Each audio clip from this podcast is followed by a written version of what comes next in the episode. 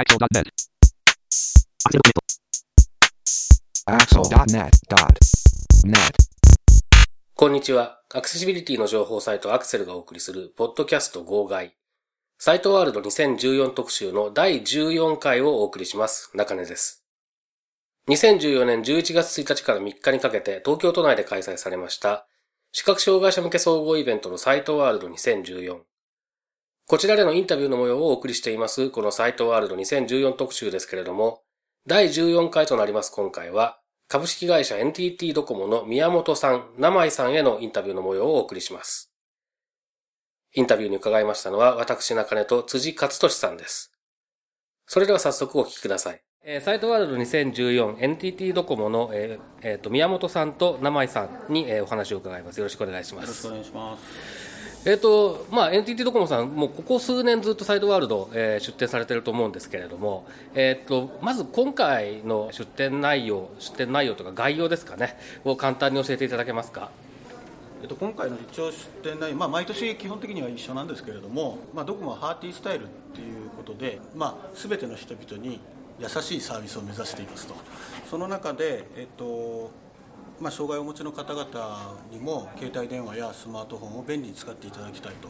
いったところが、まあ、我々の思いでございましてこういった、えーサイトワールドとかの機会に我々の、まあ、今回は主に楽々本なんですけれども、はい。楽々本とかそういったサービスを便利に使っていただくようなあご説明というか体験会をやらせていただいてより多くの皆様にスマートフォンを使っていただきたいといったところで、あの毎年出展をしているということでございます。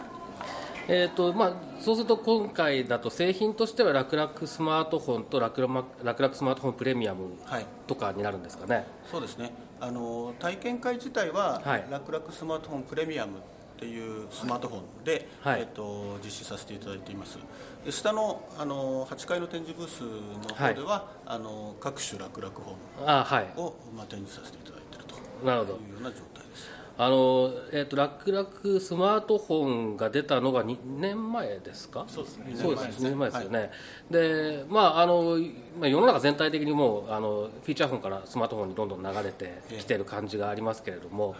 えーその中で、まあ、楽々スマートフォン、それから、まあ、楽々スマートフォンプレミアムが去年ですかね、はいね。えー出てきていて、その、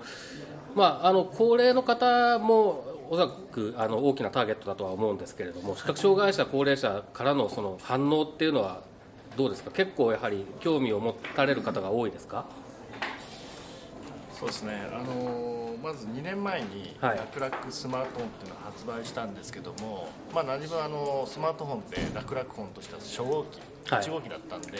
まああのーその視覚障害の方にやっぱりまだまだ使いづらいっていうことだったんですけども去年その楽々スマートフォン2発売になってからですねだいぶその読み上げ機能だとか、あのタッチ入力の部分が改善されて去年ぐらいから特にこのサイトワールドで非常に注目を浴びるようになったんですね。はい。で、まあ、昨年はこの8階のブースだけであの展示したんですけども非常にそのお客様が多数来られてですねそうですね。去年すごく並んでた記憶がありますね。それで、はいまあ、あのそういった経緯もあってですね、まあ、これからそのだいぶあの当社の楽々スマートフォンが評価されてきたということで、まあ、今年、ね、このあのスマートフォン3が出ましたし、はい。まあ、あのそういったのもありましたので今回はそのブースとともにあの皆さんやっぱり触りたいという方が多数いらっしゃるんで、はい。まあ、今回はですねこの休会を借りて、はい。あの体験会をやりました。っていうところでござい。はい、で竹内さんこれ3日間毎日やられたん毎です日そうですね。一日何回ですか？これ1日4回はい、ですね、で各各定員が10 10名。ですね。ああまあ最最大で120名ってことでよね。ね。はい。まあまああの埋まらなかった回ももしかしたらあるかもしれないですけれども、はい。でも結構あれですよね。あの整理券を出されてたりとかしててあのこういろんな多くの方が参加されてたそうですね。ようですよね。はいえっとこれ体験会の中では、えっと、先ほど楽々スマートフォンプレミアムを使われたっていうことだったんですけれども、はい。もう多分全然使ったことがないような方もいらっしゃる。そうですよ。やはりあのタッチパネルが課題だと認識しています、私どもとしてましても。なので、まあ、あの触ってみてないとやっぱり皆さんはい。買うそう。買えないじゃないですか、はい。なんで実際こういうタッチトライみたいなのやっていただいて、どれぐらい使えるのかっていうのをご理解いただかないことにはやはり私どもとしてもその使えるか使えないかわからないものを売るわけにはいかない、はい。なので、はいまあ、こういったことをちょっと積極的に今回やろうというのが今回のコンセプト。はい、あの実際にその体験が参参加された方々の、えっと、反応っていうのはどんな感じでしたか、まあ、と特にやはり使ったことがない方がとかだと戸惑いが大きいのかなとは思うんですけれども、はい、あのそもそもそのタッチ操作が、はい。あのタッチしながら読み上げてそれで押し込んで実行するっていう機能が、まあ、今日それメインでご説明したんですけどもそもそもそういうことがあの普通では分かりにくいことなんですよね、うん。なので、まあ、それをあえてご説明することによってあこういう使い方できるんだ。こういうふうに入力するんだ。っていうような形でのあの皆さんのあの良い反応があったと思ってます。はい。今日はこう例えばどどういうアプリケーションをこうユーザーの方実際にお試しになったんでしょうか？今日はですねちょっと50分しか時間がなかあった50分ですね。もんですか？ら、まあ、最初もうボタンの位置からですね、はいはい。こうお伺いしたところによると大体半分以上もう6割7割の方は初めてスマートフォンを触る方々だったのでまずはボタンもうスマートフォン触ったことないので、そもそもこれが受話口ですよとこれがホームボタンですよと右側にこういうボタンがありますよっていうボタンのあの1のご説明から、えっとそれからロックを解除する方法とか本当に基本的なところをやりあとはまあ通話のあの受けたりかけたりはい。といったところをやって精一杯って感じでしたね。うーんなるほど、まあ、あれですかね、やっぱりこういったところで初めて触られる方っていうのは、どちらかというと、若い人よりも若干、えーそうでない層の方が多い感じですか？そうですね。傾向としてはどそういう。ちらかというとご年配の方が多かったうーん。まあ、そうすると、なおさらあのじっくり時間をかけないといけない部分ももしかしたらあるかもしれないですから、ちょっと大あれですね、50分とかっていうと、そうですねなかなかアプ,、はいアプリがどうこうっていうところまではいけないかもしれないですねちょ。っと難しいかもしれないね。うん、そうですね。まあ私どもの取り組みとしてですね、はいあのこういった形の電話教室ですとかね、あの視覚障害の方向けだとか、まあ、聴覚の方向けだとか、まあ、いろんな障害のある方向けにですねこういった形のお役立ち講座っていうのをやっています大体その時のカリキュラムとしては大体1時間半から、まあ、2時間ぐらいでやってるんですね、で今回はひとまず数をささばこうという ことで50分でっていうことなんですけども。まあでもそうですね、こう本当あの、それこそ去年、一昨年あたりのブースの様子を見てると、本当に数をさばかないといけないそうですね。雰囲気ではありましたよね。そうですね。とりあえず触ってみたいという方がバーッと並んじゃってる状態でしたので、うん。まあ、そういった意味では今年はまあまあだいぶ成功かなという感じはしますね。うん、なるほど。やはりこうブースだと他のブースの音とかさまざまな音が飛び交ってますから。そうなんですよ。な並べるだ聞れるだけでも通りづらいとかね、はい、うん、あのやっぱ危険なこともあるじゃないですか。そうですね。えまだやっぱり実際操作した音が聞こえなかったりしますからね、ブースだとね、なかなかね。読み上げですからね。そうですね、そうなんですよね、だこういったところであのちゃんと会議室でねやられるっていうのはすごくあの多分そういう特に初めての人たちにとってはね、いい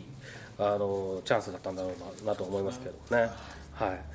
まあ、今、そのタッチ操作の話の次でというかで思い出したので、えっともし、えっとお分かりになれば教えていただきたいんですけれどもあの8月頃でしたかねあのムーブフリックっていう、はい。えーの NTT グループのプレスリリースで見た記憶があるんですけれども、はい。はいこれについてもしあのあある程度どどういったものなのか、えー、とご説明いただけたらなと思うんですけれども、えっとそちらですね。一応ええ。私ども記事も見ましたし、ええ。あのあちらの、まあ、制作元は NTT の研究所の方でああれは研究所なんですね。なるほど。そ,、はい。そういった意味ではその開発に携わってないんで、はい。ちょっと中身がどういうものかとかっていうのは今この時点でちょっと分かりかねなるほど、ゆくゆくはああいったものも、まあまあ、どれだけ使いやすいのかっていうのもちょっとよくわからないんですがもしはい使いやすいようなものであれば導入していくっていうようなこともあり得るんですかね、その楽そう々ですねあの使いやすいということであれば、まあ、そういった可能性もないとは言えないと思いますが、はい。はい、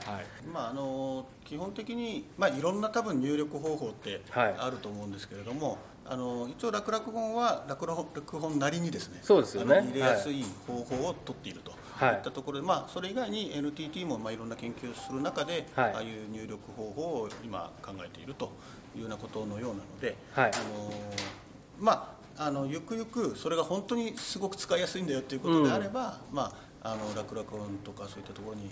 採用するということも考えられなくもないと思いますが、はい。今のところは特にそういう話はないとね。まあ富士通さんのその、はい。あのまあ受入力というのを採用してるっていうことですよね。はい。えっ、とでまああの今までこうラクラクスマートフォンは、えー、3ですか？今今年。3ですね。そうですね、でえっとラクラクスマートフォンプレミアムは今まだ1機種だけなんでしたっけ？これだけです。今後の展開とかってなんかお話しいただけることっていういうのは今の時点ではありますか？今今はちょっとまだ決まってないんですよね。あ決まってない。あそうです。開発した時と発売する時に報道発表するんですよ、はい。はい。それが大体1週間とか1か月前とかはいスパンなんで、現状だとやっぱりなあのそういう発表できるものとしてはないんでなるほど。まだ未定だということなんですねそういう意味では。なるほど、はい。えっ、とじゃあ何か、えー、と今までお話しいただいたことの中での補足ですとか、えー、他何かございますか？あの一つ申し上げますと、はい。あのフィーチャー本を、はい。あの今回発売してるんですよ。あそうですね。はい。あの楽々本8と、はい。あと楽々本ベーシック4っていうのを、はい。まあ、2機種発売しました、であのその前に7と3っていうのがあったんですけど、はいはい。これが、ね、なかなか新発売されないんで皆さんはフィーチャー本発売しないんじゃないかってあそうですね、あの結はい。構ご心配があったそういう声も確かに聞きました。はい。はい。それはあのもちろん私の方にも届いていましたけども、まあ、今回あのそちらのあの方も発売しましたので、まあ、ぜひともそちらもよろしくお願いします。なるほど。あそれで言う言言うとですねあの楽々本プレミアムの方の人気が私の周りでは非常に高かったんですよ、でやっぱりそのその特にそのフェリカの機能等が、えーすごく求められてるんだなっていう印象があったんですけれども、でまあ、そそういった要望とかもやはり結構ありますよね。その声もお伺いしてます、はい。はい。まあ、あのそのあたりに関しては今後に期待しておりますので。ですね、まあはい。お客様の声をあのもちろん認識してますし、あのそういったこともねあの本当に皆様からご要望されてるんで、まあ、そういうふうに出せるようなことをですねちょっと社内に展開していきたいなというふうに思いますね。はいえーすみません、今日はあの体験会でお忙しかった中、えーとお時間いただきましてありがとうございます。ありがとうございますはい、えっ、と NTT ドコモの、えー宮本さんと名前さんにお話を伺いました。どうもありがとうございます。どうもありがとうございました。はい、えーということで NTT ドコモのインタビューをお届けしました。はいえーとまあ主にねその体験会の話とかね、えー楽々楽々スマートフォン楽々スマートフォンプレミアムの話とかを聞いてきたわけですけれどもどうでした？やっぱりあの体験会がすごくその人気があったっていうお話されたようにそのまああんまりこうなんていうんですかねこれまでにそのスマートフォンスマートデバイスっていうのを触ったことがない方っていうのもあの結構多いああの多いんだなっていうのを改めて認識しました。うん、そうですね、まあえー、と確かにねその言われてみればそうだったなと思ったのは去年とか一昨年のそのブースの並びようっていうのはものすごくてですね、そうですよね。で一昨年かな僕その楽々スマートフォンが出た時に一応見とこうと思って、はいえーブースに行ったんですけどまあ並んでてましたね。そ一昨年ですらね、はい。うん、なので去年はもっとすごかったらしいし、でまあ、去年はね楽々スマートフォンプレミアムも出てましたからね、はよりあの並んだってことなんだと思いますけどね、でそれで、えーまあ、最大で120人はい。えーさばけるようにっていうのでやられて、まあ、多分あの埋まらなかった回もあるみたいなことをちょっとねおっしゃってたんで、まあ、実際に120パンパンってことはないんでしょうけれども 100,、え。え100程度の人が多分行ってるわけでしょうからすごいですよね。でもやっぱりそれだけのニーズがあるんだっていうのをしっかり把握されてその専用の場所を準備されたっていうのはすごい取り組みじゃないかなと思いますね。うん。まあそうですね、あのーニーズというか興味というか、うん。やっぱり強いんですよね。うん。でまあ、あとはだからやっぱりそのそういうことそういうある程度時間をかけてこうあの次の人の並んでる人のことを心配せずにそうそうそうそじっくり使ってみて自分もこれでちょっと頑張ればいけそうか自分には無理かっていう判断ができるチャンスっていうのがねうはい。あるっていうのはいいことなんだろうなと思いますそうですね。まあ、すごくそのサイトワールドっていう場でやるかどうかは別にしてねサイトワールドでやったのももちろんいいんですけれども、他のところでもおややられるっていう話がありましたからね。そうですね。うん、こういったことがもうちょっとチャンスがもうちょっと増えると、あのー視覚障害がある人でもその使ってみようかなと思ってる人あるいはちょっと興味があるなって思ってる人たちがね、えー、そういう人たちのチャンスが増えるといいなと思いますけどね。ですねやっぱりこういうところに来てその実際に手で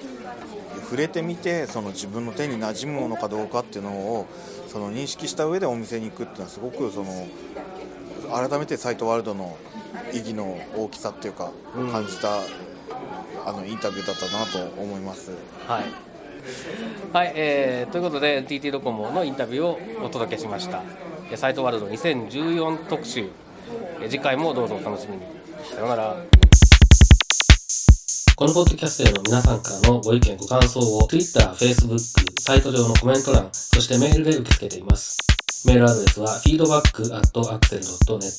feedback.axel.net ですなお、いただいたコメントなどを、ポッドキャストの中でご紹介する場合があります。それではまた次回。